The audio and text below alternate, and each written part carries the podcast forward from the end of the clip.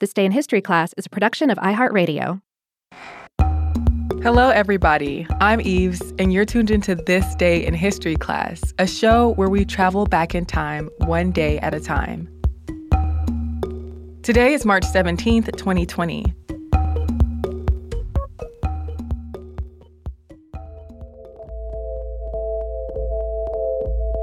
The day was March 17th, 1968.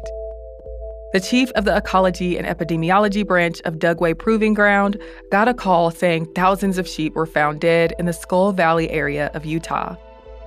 The incident is connected to chemical and biological weapons testing at Dugway Proving Ground, a U.S. Army facility in Utah. The 1925 Geneva Protocol prohibited the use of chemical and biological weapons in war, Though it went into force in 1928, it did not define restrictions regarding the production and storage of such weapons.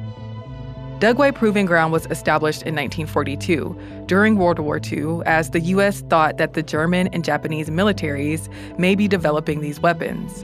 Because the site was so remote, conventional weapons testing and Ranger desert training took place there as well. Some of the weapons tested included artillery shells, aerial bombs, and aerial spray tanks made to disperse chemical and biological agents. On March 13, 1968, a jet sprayed 320 gallons of VX nerve agent across Dugway in a weapons test. VX is a tasteless, odorless nerve agent that was developed in the United Kingdom in the early 1950s. It is extremely toxic. Its symptoms include blurred vision, headache, cough, and vomiting. Exposure to large doses can cause convulsions, paralysis, and even respiratory failure, leading to death. In the following days, ranchers began noticing that their sheep were dazed, collapsing, and dying. They began calling veterinarians for help, but the vets could not diagnose the illness. People began to suspect that the nearby Dugway Proving Ground was responsible for the deaths of the sheep. On March 17th, Dr. Keith Smart of the Ecology and Epidemiology branch of Dugway got a call saying that rancher Alvin Hatch reported 3,000 sheep dead in the Skull Valley area. Some of the sheep died within 24 hours, while others lived for weeks before dying. In the end, around 6,000 sheep died due to the VX nerve agent. Though spokespeople for the Dugway facility denied any weapons testing in the days before the sheep died, U.S. Senator Frank Moss released a document that said Dugway had released VX nerve agent on March 13th. Other tests involving chemical warfare agents took place that day, but only the aerial spray test of VX nerve agent was associated with the death of the sheep.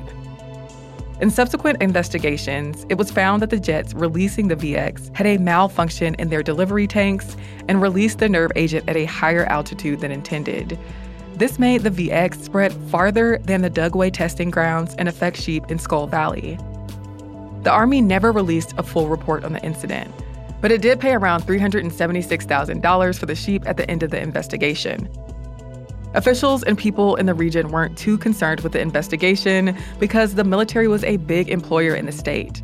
But the incident did raise concerns about the development of chemical and biological weapons. In November of 1969, Congress did pass a law forbidding the open air testing of any lethal chemical or biological warfare agent within the United States, with exceptions. And the 1972 Biological Weapons Convention banned the development, production, and stockpiling of biological and toxin weapons. I'm Eve Jeffcoat, and hopefully you know a little more about history today than you did yesterday. If you'd like to follow us on social media, you can do so at TDIHC Podcast on Instagram, Twitter, and Facebook. Or if you want to get a little more fancy, you can send us an email at thisday at iheartmedia.com. Thanks again for listening and have a fantastic 24 hours until we see you again.